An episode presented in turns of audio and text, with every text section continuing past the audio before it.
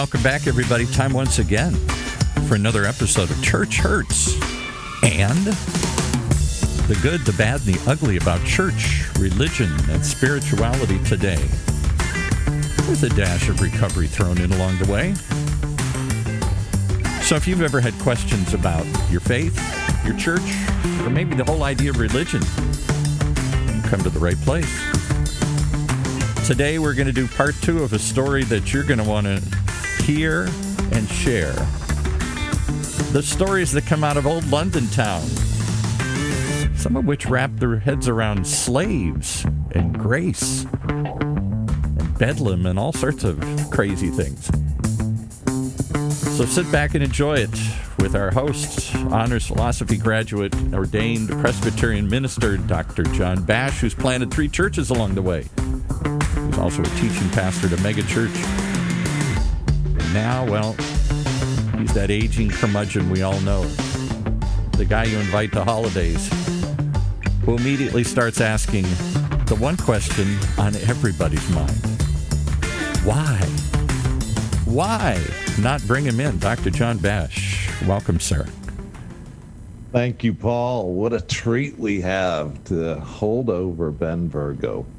Wow, we've just heard some stories from him in our last show, and and we didn't get enough, Ben. And I just thank you for coming back. And Ben is a he's a pastor. Um, he's a scholar in my eyes. He gives a tour in London that will change your life. If you ever get to London and you don't go on this tour, you'll basically miss London from my perspective. and two years ago, he showed me around. And so now I'm asking him just to continue. We we talked about the guy who wrote Amazing Grace and the crazy story, a slave trader uh, who ended up becoming a Christian and and it at church hurts we're kind of honest about the fact that there's there are two sides to things you know and so ben i, I kind of want to push you a little bit towards mm. the hmm. fact that in london you guys have a a messy thing going on you want to talk about how it affected the world in a good way but when people look at church and they say hurts you want to talk about where a lot of christians sit there and fight with each other mm. not even other religions it was a bloody place. T- mm. Tell me about this whole monarchy thing you guys are into and how that mixes with church. Yeah, yeah, yeah. Well, it's the, the, the, it's a funny thing when people come over to this country and talk to us about uh, the Queen, and they're, they're all fascinated with the Queen and uh, and when is the Queen going to get her hands off the church? and the funny thing is, I'm sorry to say that the the uh, the, the um, it's a very difficult thing to understand how the Anglican Church works in this country, because uh, it is a an organization which owns more land than any other organization in this country. I think even more than McDonald's. But but the tragedy is, although the Anglican Church was begun uh, as a reformation movement, as a movement to tell people that you can be free in Jesus. Unfortunately, uh, it, uh, it, it then uh, as as soon as you start adding physical things to churches, it, it often doesn't take long before uh, there's some kind of controversy, there's some kind of friction, as I'm sure you and many of your listeners would know. But uh, before before you get into the land thing, let's just get into the fact that we really assume in America this separation of church and state. We that's kind of in our blood. We think that's just the way it's supposed to be. Yeah. And one gets out of this country and you begin to discover most of the world doesn't have separation of church and state, and you mm. sure don't. The queen mm. is the head of the church. What's that about? Yeah. Sadly, the, the queen is the head of the Anglican church, and unfortunately, the Anglican church is such a strange body. Many people who work for the Anglican church are not people who believe the gospel if you go to a regular uh, uh, uh some a lot of them do and i have interviewed people who have been Anglican ministers for our own podcast. Uh, but I've heard them tell me things like, look, when I decided I wanted to go into ministry, uh, our, my vicar tried to discourage me, saying, why would you want to do this? Yeah. Because there's no actual uh, belief. It's more about showing up, singing songs. It's more about uh, saying the words on a liturgy. It's almost like the poetry. And people go into a building and they say, I feel something in this building. And those of us who are not Anglicans say, You probably feel cold. It's just, it's completely irrelevant to what Christianity is. And so the great number, I, I, think probably the majority of people who actually believe the Bible don't go to Anglican churches in this uh, city uh, or in this in this land and have nothing to do with uh, uh, the Queen or her oversight of any church. Okay, but wait, wait. Okay, let me go on a bunny trail. I'm in London. You said the Bible, and I say, well, how in the world did we get that Bible? Is there any place I can go in London to find out about maybe people dying in the Bible? yes, yeah. As it happens, very proud to have the middle name Paul, which is the name of your producer. Uh, uh, Paul being such a great man, and you have the name John after people who have uh, uh, that great man John who believed the gospel is another great thing. To, I'm very proud to live in a city which has brought forth uh, John Wycliffe and William Tyndale, men who translated the Bible from Latin and from Greek into English so that people could understand the gospel, but who both in their time were persecuted by the church. Men what was their said, time? Put, put us in time frame. When was this? Yeah, so John Wycliffe in 1377 was put on trial at St. Paul's Cathedral in London. Uh, in a rather hilarious trial that uh, ended with a riot, and he escaped. And uh, and William Tyndale in 1526 translated the Bible from the Greek. And he was uh, they they burned they burned William Tyndale's. Bibles. Wait wait wait wait okay so we're talking about a trial a trial because the guy was translating the Bible because he was translating it so that people could read it. Yeah, you got to understand that the freedoms that we now have to to protest, to vote, uh, to to read, to study are not always have not always been the freedoms that we have now. If you think about the think about the freedoms you might have in Saudi Arabia to go and say, "I'd like to translate the Quran into another language," you might not be welcome. and uh, similarly, in London, when uh, when John when William Tyndale said, "Look, the trouble is the people think that all the Bible's about is religion. The people think it's literally about singing songs and buildings. They don't understand." that it's about a living Savior. And so uh, William Tyndale said, uh, we need to translate it so that people can read it. And the church came out against him. In the end, he died at a stake, and uh, he uh, he was he was strangled and he he burned at a stake in Belgium.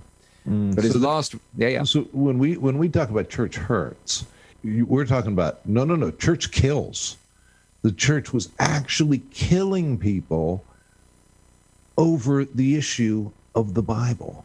Yes. And not just that, but there was more. In, in fact, there's a whole book about all the people that the church killed, right? Yeah, that's right. That's right, Jack. It's and it's hard reading. Foxe's Book of Martyrs. I tell you what, it's not a book which many people finish as you read heart wrenching and gut wrenching stories of men and women tortured in this city and then taken to Smithfield, uh, one dear lady, Anne Askew, age of 25, the first woman to be tortured in the Tower of London.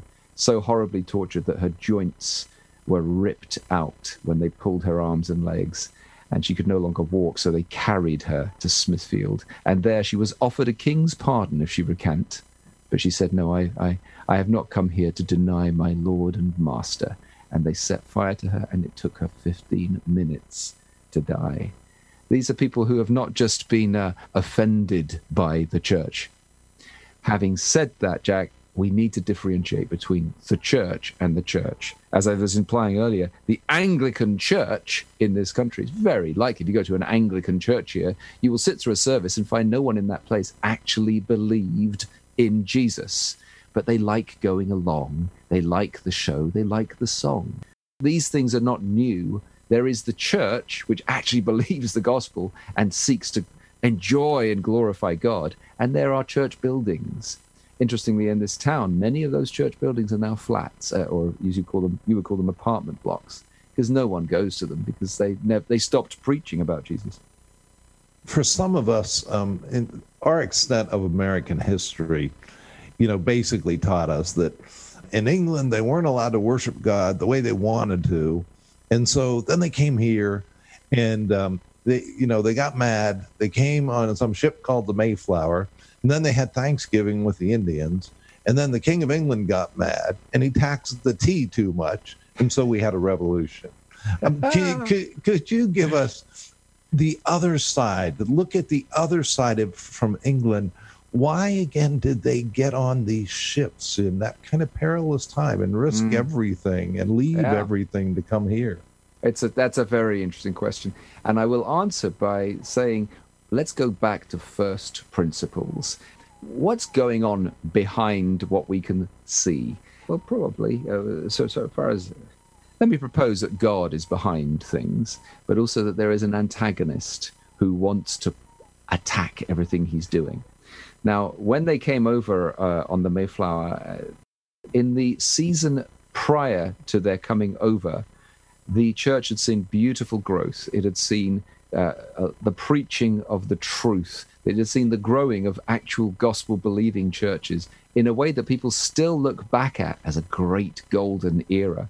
And we see the devil attacking that. And we see that these very people, many of whom were very loyal to the crown, had sought to, to uh, encourage uh, loyalty to the crown, but at that same time, there was there were machinations inside of corridors of power that wanted Anglicanism to rule. The, the free Bible believing Christians were told, you must be silent or join us.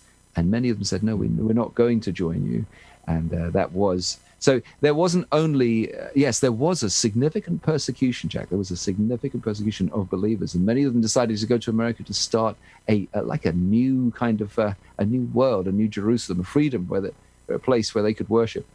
Funnily enough, Jack, I would propose to you, and I think some of your listeners would be interested to consider. I think at that time, many of our great pioneers left. We're now a nation of complainers, and and when we see great pioneers from America who are, are, the ones who say, "How about we try this? How about we try that?" And it's not very British. they left behind people who just sit there and complain and find fault. know, the only other time I was in England before the time I was with you was about 25 years prior, and met with just uh, some people actually were into soccer, football, I guess you call it over there. And around the um, dinner conversation, one man said, we owe so much to you Americans. You've taught us so much about freedom.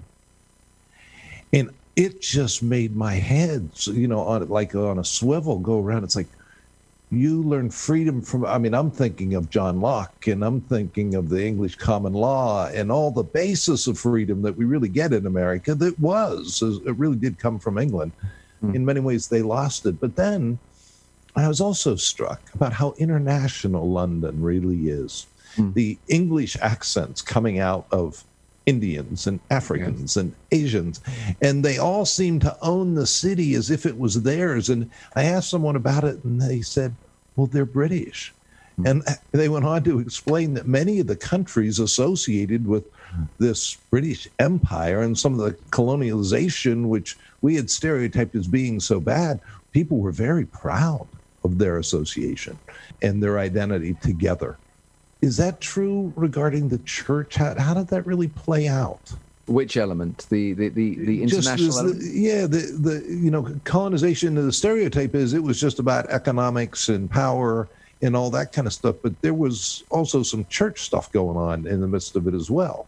Hmm. The impact of colonial colonization yeah, yeah. The impact has uh, has been extraordinary for our time. Uh, there was a, I imagine, uh, when you first came to London, uh, I I wonder how similar what you saw was to what you had imagined. Because when you mm-hmm. see a film about uh, London, about England, you see sweet villages, you see mm-hmm. uh, wide streets with quaint decor. But now, as I said on the earlier episode it is like the place where I live now. We are the few part of the few non-Bangladeshi people on our estate.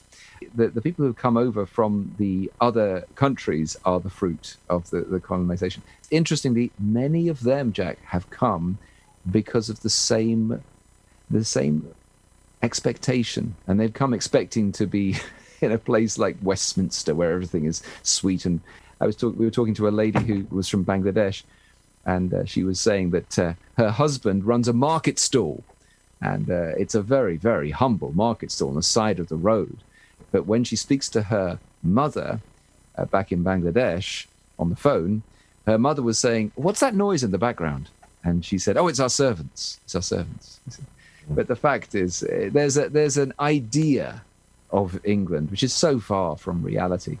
Uh, and one of the great tensions in our time, Jack, is uh, is a lot of people harking back to that time and wishing for it again. Frankly, I don't think it ever really existed apart from on the on the screens of cinemas. It's, and it's come on. You're telling me that Charles Dickens and Mary Poppins weren't a sufficient category for for England. Um, it's true. I mean, honestly, it really is true. Uh, that's the way we thought it was, and so proper. And to see the degree, the international nature and smell and feel of that city just absolutely um, blew me away. The first time I was there, I was looking for uh, somebody who looked English, and I was quite shocked. It was like, really, is anybody here English?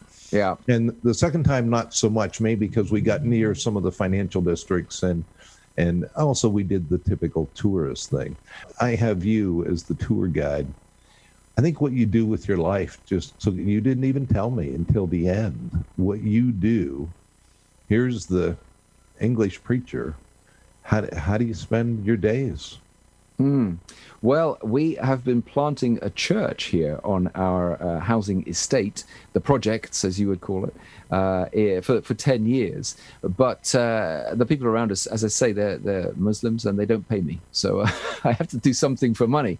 And uh, I was absolutely delighted to be invited to, uh, to help begin an organization called Christian Heritage London, and for which I, I take tours through the streets of London and to the places where world changing events happened, which depended on the gospel of Jesus, and also to the British Museum. In the British Museum, we have items which were seen and held by Bible characters and which speak of incredible moments in the, the history of the world. And uh, it's a great delight to draw people's attention to them. I think sometimes people think uh, uh, Christianity is, uh, is essentially a behavior system. Just try your hardest, be a Christian. They sort of go together. They don't realize trying your hardest is, is, uh, is an affront to God because he doesn't say, "Oh, try your hardest." He says, "Look, you think you can get my favor by trying your hardest?" Do you know- but but trying hard. Come on, let's get back to what you do. You got to try really hard. You're trying to start a church Uh-huh. in a city filled with like the oldest churches in the world. It seems almost not quite, Hmm. but you're trying to start it with a Muslim population. Frankly, it's been hard. It's been slow. One thing which has- we- has happened though has been uh, I don't know if you have it in America. We're having a global pandemic here. It's uh, Oh. yeah, yeah. And what's happening as a result of that is no one can go to church, and as a result, we're conducting our little services on Zoom. As a result, we are able to have more people join us because they don't have to walk in, and we are regularly having Muslim ladies in there uh, looking out through their their face, their head coverings, and we're having local people.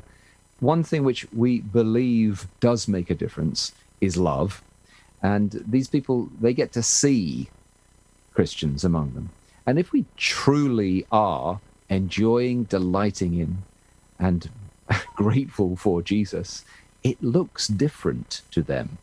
And especially Muslims who believe that they have to do a lot of things to impress God. When they are around people who say, "Oh, we didn't do anything; He did it all, and we're grateful," and they see, "Hang on, so you you also believe in a God, but you're not completely beaten down in in um, despair." Well, so I hope and we pray for them a great deal, and we sh- we try to show them love. My wife teaches a life skills course to the ladies around us. And then we get close to these poor ladies and we find out, my goodness, so your husband beats you. So he doesn't let you have the money in the house. And so, and then you realize, oh, I see, Islam is not necessarily the good news, the religion of peace. And uh, so we get to tell them another another way. And we pray that uh, over time we will see uh, people turning from uh, from from darkness into into the truth and light that comes through only through Jesus. You know, Ben, before we go, you know, we, we do want to remember you. And um, seriously, if anybody is near London, I hope they get to meet you and, and uh, walk around with you. Well, we started by talking about a slave trader. And I'd kind of like you to end with you telling us something else about that guy because he wrote Amazing Grace, who was an amazing man. But on his, on his way home, he would walk by a place called Bedlam, and I didn't know before you pointed out to me. I I thought it was that was just a word that meant craziness. To tell us about that guy, and I'll wrap us up. Yeah, yeah.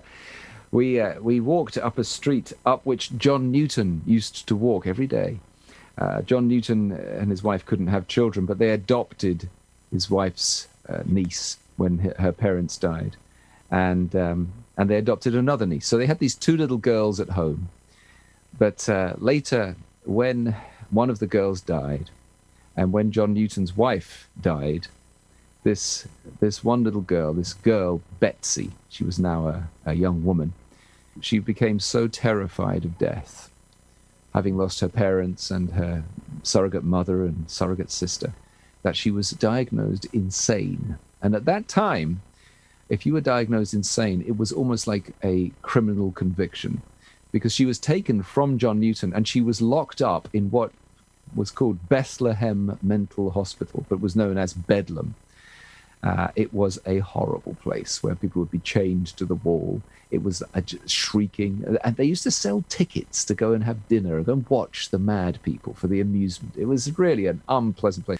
But every day, John Newton would walk up the street to Bedlam and would stand under her window and he would stand and wave, and he would wave, and he would wave, and he would not leave until he saw Betsy's handkerchief in the window. Now, the reason I love that story is because the people uh, about whom I tell stories every day, they were world changers. And people look at them and say, well, didn't they do well? Of course, nothing to do with me. I'm not a world changer, I'm a regular person. But what does Jesus say about uh, great things? Well, what Jesus says is if you're faithful with the small things, you'll be faithful with the great as well. And if you read the lives of these people, if you read the lives of uh, John Newton, William Wilberforce, Charles Spurgeon, George Whitefield, you'll find they were faithful with the small things. So John Newton would stand under the window and wave.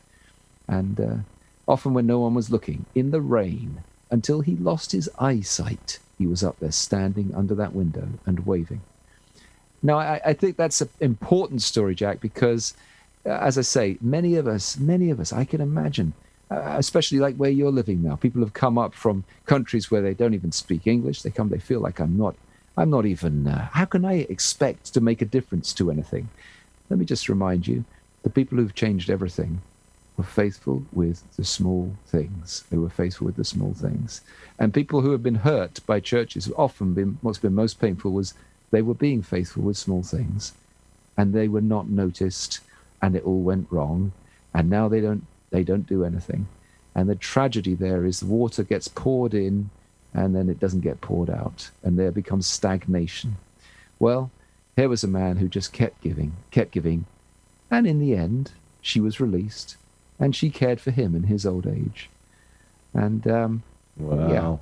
yeah, wow, that's a beautiful wow. story for us. Yeah, it is. I mean, Ben, I could just listen to you all day. I so want to thank you uh, for joining us here. Before we go, I'd like to take a moment to say a word about perspective. You know, Ben, you know, on the Christian Heritage Tour, you gave me a perspective of London that I simply never would have had if I hadn't gone on that tour. It wasn't all new information to me. I knew some of it, but it sure was different seeing it. And matching places to events and people. And I, I hope you guys who are listening have gotten a bit of that tour in the past few shows, had maybe your perspective adjusted a bit. Many years ago, I had a similar perspective changing tour given by Ray Bakke in Chicago. I was living in the city at the time, and just a few hours with Ray changed what I saw. Really? That street means that much, and that happened there. Wow. When you get next to experts, your perspective is likely to get threatened. If they really know their stuff, like Ben knows his stuff, you will see things differently, maybe hear things differently, and perhaps even feel things differently. On the plaque on the old building you walk by says, Within a few feet of this place, John Rogers, John Bradford, John Philpot, and other servants of God suffered death by fire for the faith of Christ. 1555, 56, 57. It gives one reasons to pause. Mm. Just tell me you don't believe something, and I won't burn you to death. What do you believe in strongly enough not to give in to that? Yet, almost invariably, with perspective growth comes nuance. Nuance is very underrated. Life is so much easier with black and white perspectives, good, bad perspectives, righteous, sinner perspectives. Surely I may be wrong, but I suspect that some of our propensity to wanting things that way is because it's easier. The king is good, the queen was bad, royalty is all bad, Presbyterians are good, Catholics are bad, churches are filled with hypocrites. You get the point, don't you? Life, people, and churches aren't easy to put in a box with all connected very successfully. It's a mixed bag. Churches are a mixed bag. Mm. Add time to the equation, it gets even messier. Someone who was really bad can end up being really good, and someone really good can end up being a scoundrel. You know how I can prove that? Look in the mirror. Amen. See that person? All good? Nope. All bad? Amen. Nope. We need a lot more nuance. There's one a long time ago who said, I came not to call the righteous, but sinners. Mm. It was Jesus. Mm. Nuance. You bet. And there's another man. His name was Leonard Ravenhill from Leeds in Yorkshire, England. And he once said, Jesus did not come into the world to make bad men good. He came into the world to make dead men live. Amen. Now that's a nuance, and that's worth the thought. Church, church, and this is John Bash love someone today and enjoy God, won't you?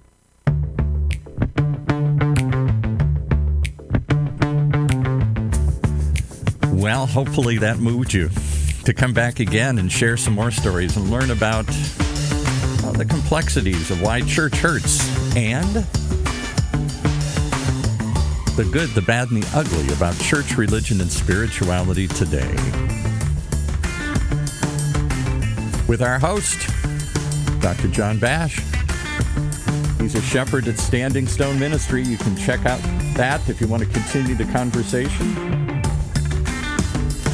and learn about all the work they do with ministers in danger of losing their ministry or losing their passion or calling.